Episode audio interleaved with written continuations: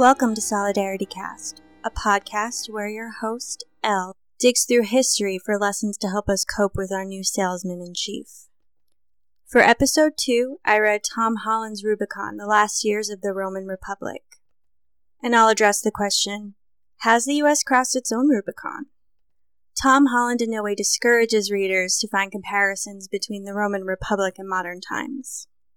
This is clear by simply some of the subchapter headings he uses, such as mutually assured destruction, the war against terror, and blitzkrieg. So, this might be a subject that will need to be revisited using a different source with a different point of view at some point in the future. The first chapter of the book is entitled Paradoxical Republic and gives an overview of the values of the Roman people and assumes the Roman had contradictory values. But while reading this, I couldn't help but wonder if maybe that Roman society was really polarized rather than individuals maintaining values that were in opposition simultaneously. And it also got me wondering how we even know any of this information. You always hear that history is written by the winners, but in this case, we also have to wonder what percentage of documents actually survived this amount of time.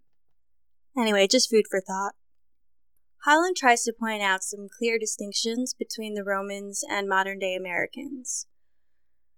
For one, he points to the Roman people being more gruesome and gives crucifixion and the gladiators as examples. They also did not seem to treasure privacy or independence. But I wonder if these are even differences. If football and war footage were the only things to survive our civilization in 3,000 years, what kind of assumptions would people at that time make about us? Not to mention, I'm really not even sure anymore how much the average American treasures privacy and independence. To further support the classification of the Roman people as being a paradoxical society, Holland points out to the fact that the people demanded expanded rights while also at the same time being really resistant to change. And as the city expanded and co- conquered other territories, Rome became an international hub. It was a major center of trade as plundering soldiers and pirates brought goods from all over the world. So strange and exotic goods and foreign languages were heard through Rome. There was an increase in foreign influence, which served as not just a source of pride for Romans, but also a source of alarm. It was as if engagement with the world was a measure of not just their success, but also their decline. And as Holland points out, quote, never did the hardy peasant values seem more admirable than when they were being so flagrantly ignored. The Romans also strongly believed that life was a struggle to surpass your ancestors, that liberty was the source of their ability to conquer the world, and they judged their system not by whether it made sense, but by whether it worked. Even the poorest members of Rome society didn't look to change the system, just their place within it. Ruthless competition was considered the basis of civic virtue in Rome, it's very much reminded me of our stress on capitalism and pulling oneself up by the bootstraps. Romans believed that death was the only alternative to liberty, and often used this as a justification for preemptive strikes, even against negligible foes. While class distinctions were major and important, at the same time, both the poorest of the poor and millionaires were citizens of Rome. So there was the sense of being in it together. The class distinctions were evident even in the setup of their government. The Senate was restricted to the upper class known as patricians. The Senate voted in the two consuls, which were the highest office of Rome, and the lower class made up the tribunate. The tribune did have the power to veto the Senate. The way voting worked was also dependent on class distinctions. Rank determined the order in which citizens casted their votes and rank itself was determined by wealth. For example, you couldn't be a member of the cavalry unless you yourself owned a horse. Not only did the higher ranks vote first, but their votes actually weighed more. So oftentimes, elections were decided well before the poor even went to cast their votes. And while Rome was famous for its aqueducts and sewers and found these innovations a major source of pride, they didn't exist in the poor parts of town. So Rome was somehow simultaneously the cleanest and the filthiest city of its time. The rich were considered more trustworthy than the poor, and that's because the Romans believed that necessity made someone dishonest. One of the major differences I see between the citizens of the Roman Republic and modern Americans is that in the Roman Republic, personal gain was considered subservient to the greater good. To place personal gain above the interests of the entire community was shameful in Rome. That kind of behavior befitted a barbarian or a king, not a citizen. Romans had to register in their census every five years. They did so at the Villa Publica, and they had to give information far more detailed than, you know, their name, their age, their children, their spouse. They also had to disclose personal tastes and all of their property, because Romans believed even your personal tastes and appetites were subject to surveillance and review. So that's the background of Roman society. The story really starts when the last monarch of Pergamon bequeaths his kingdom to Rome. The Senate insisted on keeping the kingdom running as it, it was, which included heavy taxation of the subjects, but the Senate didn't want to set up the bureaucracy to collect taxes. So instead, they privatized tax farming. People bid on contracts, and whoever won was expected to advance the money that was expected to come in. Then they could go and collect the taxes and charge whatever kinds of fees they wished. As you can imagine, these contracts were incredibly costly, so conglomerates formed to pool funds and bid on these contracts together. They issued shares, they held board meetings. And a reminder this is all around 100 BCE. So previously, Romans relied on war plundering to make it rich, but tax farming seemed to be easier and perhaps even more lucrative. So Rome grew in size, which enabled them to grow further in wealth and influence. It conquered neighboring Italian cities and itself became a city of immigrants. Rome had always allowed men of diverse backgrounds to become citizens, and Italians in cities outside of Rome really started clamoring for the right to be citizens. When they were denied this opportunity, they rebelled. In response to the rebellions, a bill was passed to expel all non-citizens from Rome. Conservatives were concerned that their city was being swamped by foreigners. The military was able to quash the Italian rebels, and this allowed them to be generous. So cities that were loyal to Rome were given the ability to become citizens, and even rebels were offered the chance to become citizens by laying down their arms. But as soon as Italy was at peace again, it looked like Rome was ramping up for war with Asia. The great question of the day was who would be appointed the general for the army that would go invade Asia. And the answer boiled down to two men. There was Marius, who was an old time war hero, and his protege, Sulla, who was recently coming back from victory and honor against the Italian rebels. Sulla was given command of the army to go fight in Asia. This made Marius furious. So, while Sulla was marching towards Asia, Marius decided that he would steal the command. Through political swindling, Marius convinced the plebeians to pass a bill that stripped Sulla of the command and gave the command to Marius. Sulla got word of this, and he was a bit confused because he looked around and saw that he had Rome's armies. Marius didn't have an army back in Rome. Sulla wondered why Marius hadn't considered this simple fact. Well, Holland points out he hadn't considered it because it was unthinkable. An army was not a private militia. It belonged to the city of Rome, not the general in command of it. And the idea of a citizen marching on Rome, his city, with Rome's army was unthinkable. And that's just what Sulla did. He marched back to Rome to, quote, save the city from her tyrants. Before entering Rome, Sulla and his army were greeted by envoys from Marius, who wanted to negotiate and discuss terms. Sulla agreed to this, and they had no reason not to believe him. You see, the area, the ring around Rome, was considered sacred, and no citizen was allowed to cross into what was known as the realm of Jupiter with arms. So Marius had good reason to think that he was safe. But Sulla ignored this convention as well. He marched straight into Rome with his army, all with arms. And really, this was the beginning of the end. At the same time, Sulla presented himself not as the destroyer of the Republic, but as the savior of the Constitution. Sulla got his command back and returned to march back to war, which really just left a vacuum back in Rome that was filled with violence. When Sulla returned to Rome with his prisoners of war, he housed them in the Villa Publica and then proceeded to slaughter them there. Just another heresy. Now, there was an old arcane provision in the Roman constitution that allowed for power to be placed in one person in times of emergency or crisis. The authority of the consuls would be suspended for a period of time, and a magistrate would be appointed as the dictator. That's what this office was called.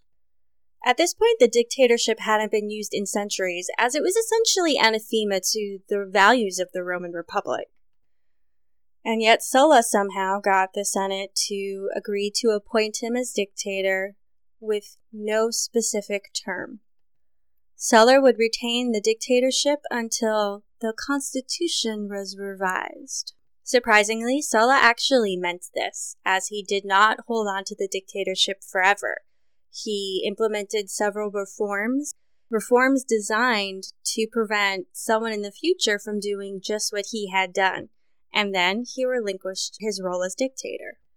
His reforms included age requirements for certain offices to protect against youthful indiscretion.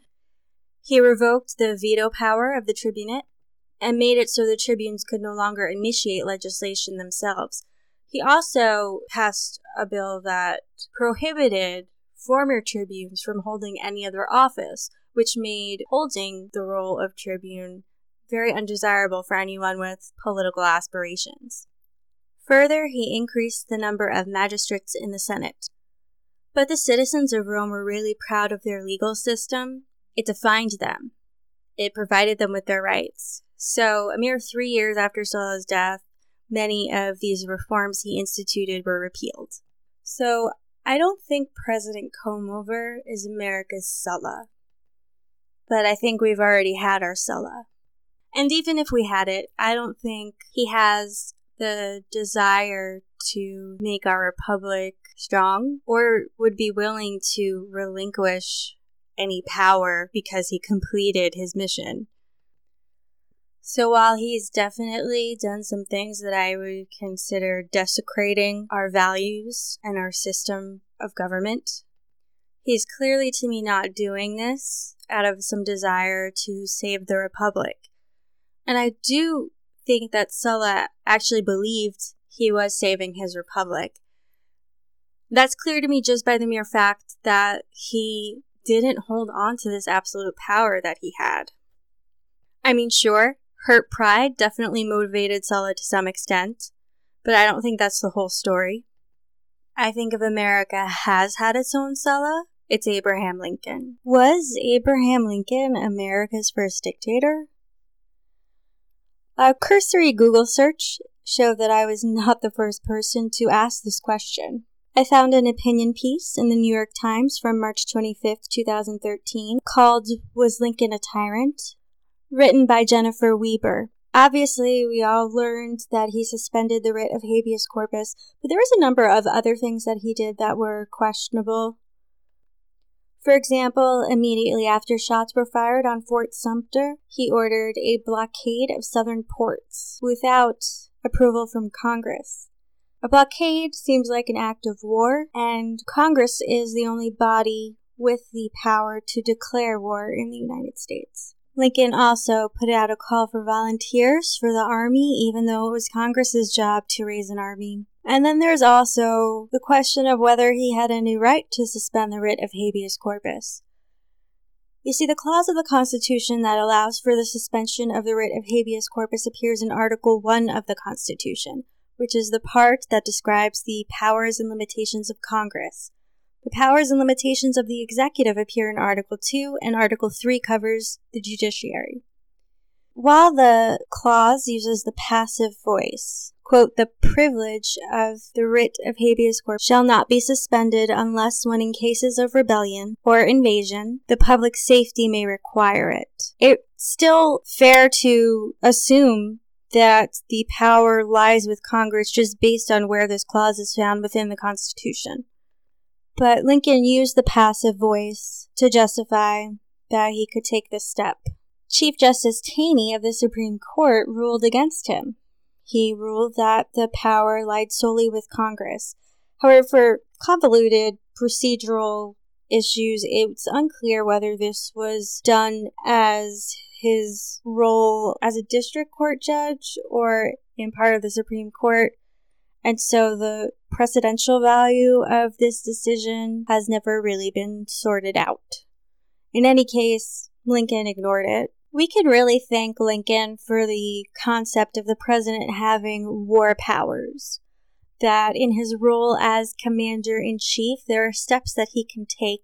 In fact, this is how he justified the Emancipation Proclamation. Lincoln declared martial law, made civilians face trial in military tribunals. The reason for this really was to avoid the issue of jury nullification because if in border states someone was being tried for treason, for helping the Confederates, if a jury of their peers were amassed, there was a high probability that members of that jury would sympathize with the Confederacy.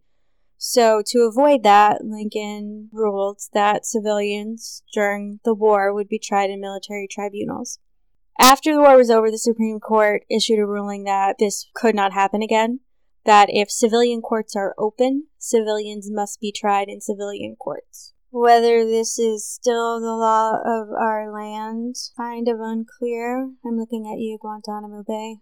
Weber's article goes on to suggest that Roosevelt was also a tyrant, specifically citing the Japanese internment camps. But she doesn't talk about something that I think is also a real clear indicator of tyranny, and that was Roosevelt's court packing plan. You see, Roosevelt attempted to continuously add judges to the Supreme Court so that eventually Roosevelt's friendly judges would so outnumber those against him that they wouldn't rule against him. Roosevelt was ultimately unsuccessful in this plan, and this ki- these kinds of antics was probably contributed to the 22nd Amendment that was passed in response to Roosevelt's limiting presidential terms to two. Weber also mentions that Wilson went after political dissidents and those who disagreed with him, like leftists. And she contrasts this with Lincoln, who she said did not do something like this. He didn't use the suspension of the writ of habeas corpus to try people who disagreed with him,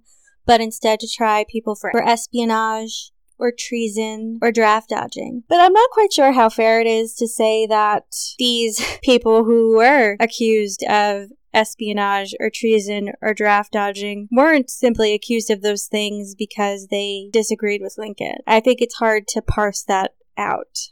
Weber ultimately concludes that Lincoln did expand powers of the executive office, but he was also president during an extraordinary time when the country was at war with itself, and maybe these extraordinary steps were necessary to save the republic. And like Sulla, Lincoln didn't continue to use these powers after the Civil War. It appears that Lincoln was overstepping, not out of a power hungry kind of grab or paranoia, but in an attempt to save the Republic. So that is why I think Lincoln may have been our first dictator.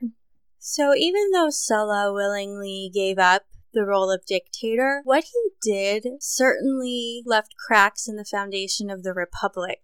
The remainder of Holland's book delves into a variety of occurrences, any of which on their own would have made a situation insecure, but having happened successively, further undermine the stability of the Republic. Around this time, the Senate had been in bed with business for quite some time. The Republic was warring constantly.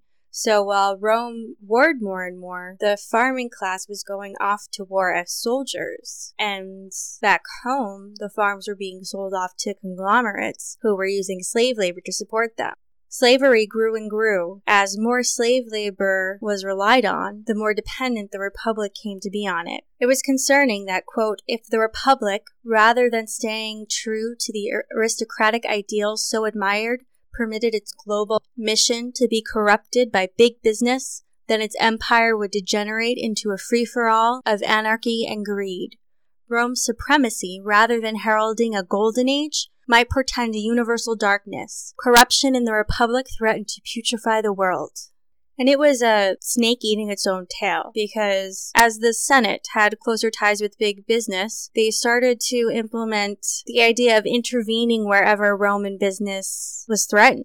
And as trade increased, this essentially constituted anywhere in the world which of course led to more war, which of course led to more reliance on conglomerates and businesses back home.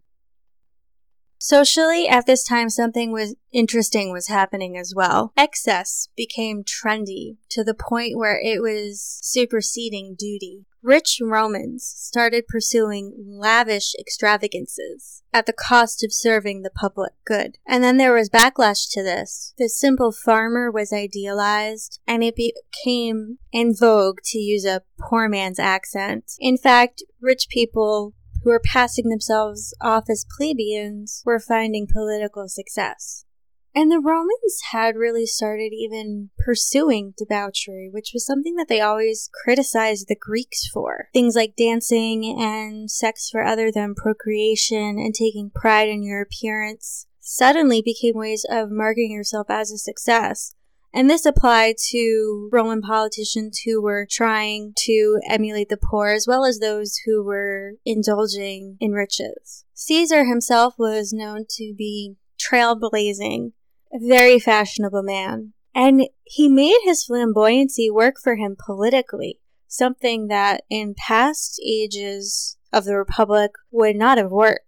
Around this time, a politician by the name of Catiline started trying to play both sides, and he convinced the poor that he would be their champion. His strategy failed, but the damage had been done. He stirred something up in the people. Peasants began taking up arms in the countryside, and fighting in the city devolved into violence. And this was all a reaction to the politicians like Caesar who were flaunting their wealth so garishly. They were thinking about themselves more than they were thinking about the Republic.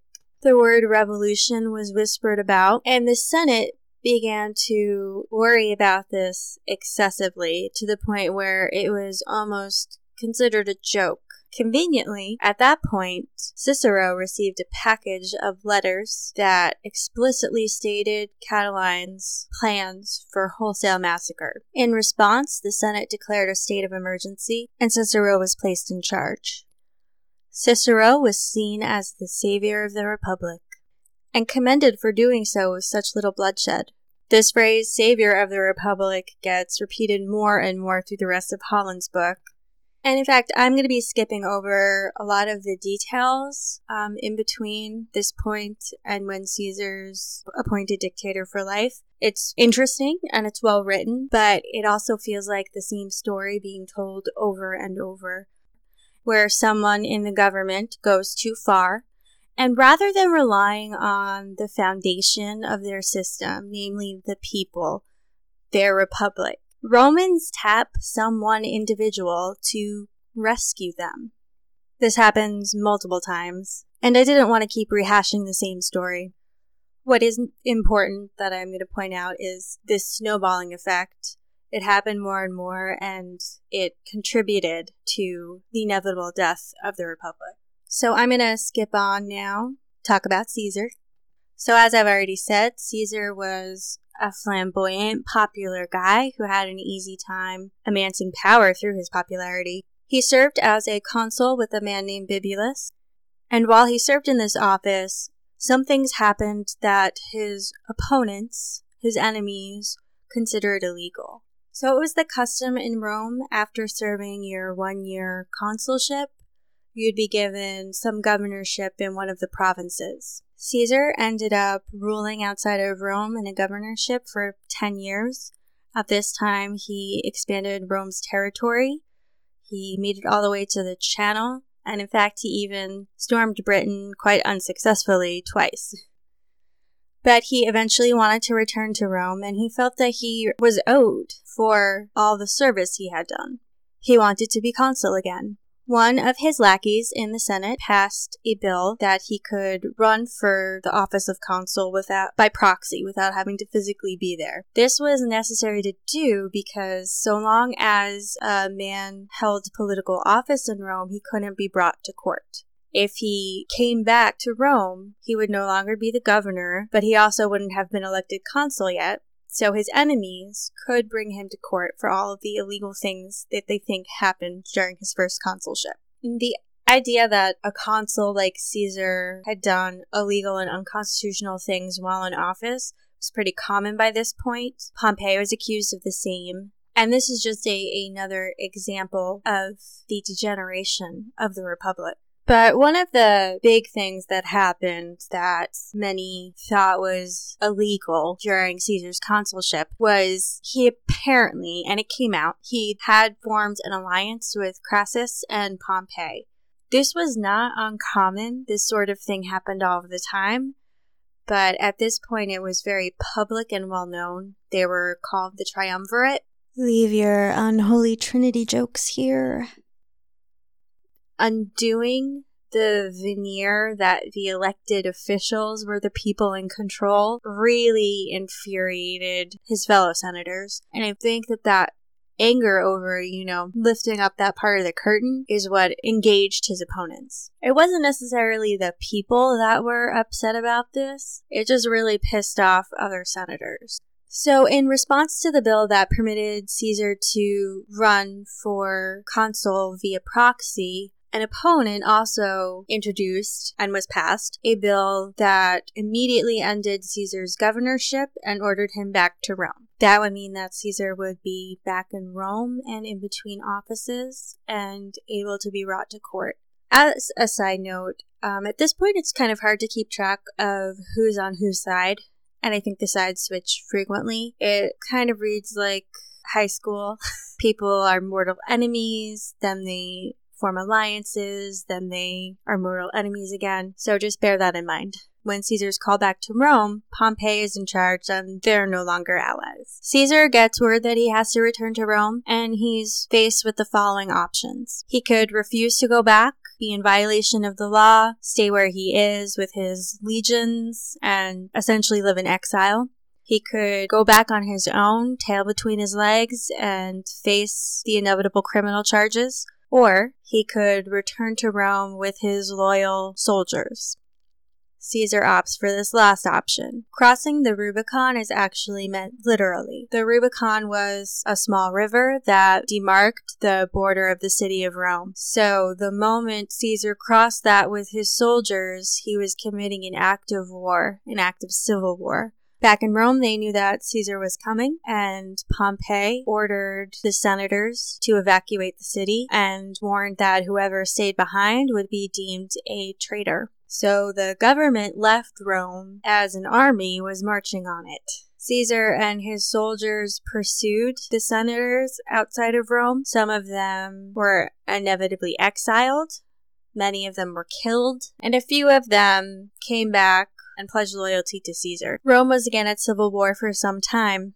Caesar gets stuck in Alexandria for some time where he meets Cleopatra and they have a child named Caesarion together. He also befriends Antony and kills off Pompey's sons. And finally, he was appointed dictator for life. This was pretty much a great betrayal to the values of the Republic, and again, people felt that they needed to be the saviors of the Republic, so they assassinated Caesar on the Ides of March. After Caesar's death, it's determined that his nephew Octavian was his heir, so Octavian comes to Rome. And like his uncle, he had an easy time amassing power and was popular. He ends up being part of the second triumvirate with Antony and some guy named Lepidus. Octavian was stationed in Rome while the other two were abroad. Octavian implemented a list of prescriptions he ordered that Caesar be deified. He also called himself the son of Caesar, so essentially he was pronouncing himself the son of God. Antony ends up in Asia and falls in love with Cleopatra. They have children together. Lepidus is unceremoniously sort of just pushed out of the triumvirate. So at this juncture, the only thing standing between Octavian and total control is Antony. Antony's relationship with Cleopatra was a source of ire back in Rome. Again, Cleopatra, you know, she was a queen. She was part of a monarchy, and the concern was that Antony spending all this time with her would get the wrong idea that maybe he should be a king in Rome. It wasn't helped that Antony named his children with Cleopatra using Helios, the sun, and Selene, the moon, um, which were considered gods back then naming your offspring as gods was a very kingly thing to do. It also didn't help when Octavian supposedly found Antony's will in the Temple of Vesta. This will supposedly legitimized Caesarion, which would have given one of Cleopatra's offspring a claim on Rome. It also left kingdoms and provinces to Antony and Cleopatra's children. So, with the consent of the Roman people, Octavian wages war against Antony and Cleopatra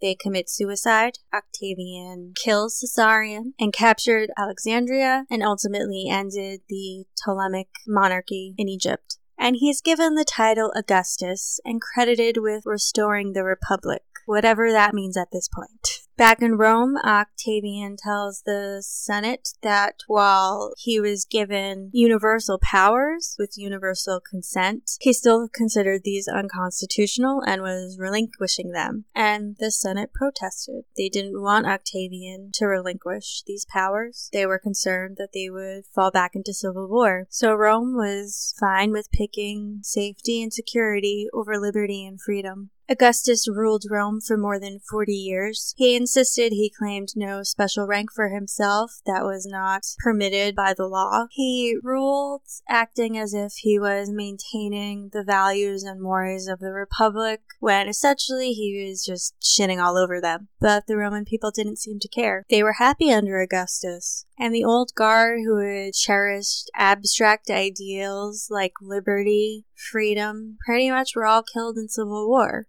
The respect for hard work and duty and honor dissolved, but while greatness had cost Rome its freedom, it had given them the world. There was food on the table and gold everywhere. Holland ends Rubicon with a quote The fruit of too much liberty is slavery. So said Cicero. But then Holland asks, But the fruit of slavery? That was for a new generation and a new age to prove. So, yes, I am certainly afraid that we are approaching the Rubicon perhaps even straddling it. There are just so many similarities from the story I just told you and what I've seen in the US. The willingness to erode our liberties and constitutional rights in the name of safety and security, the denigration of science and intellect, and a a preference for celebrity and showmanship over duty and honor, simply not caring that much about the values and morality of those in power, the erosion of our system of government, the increase of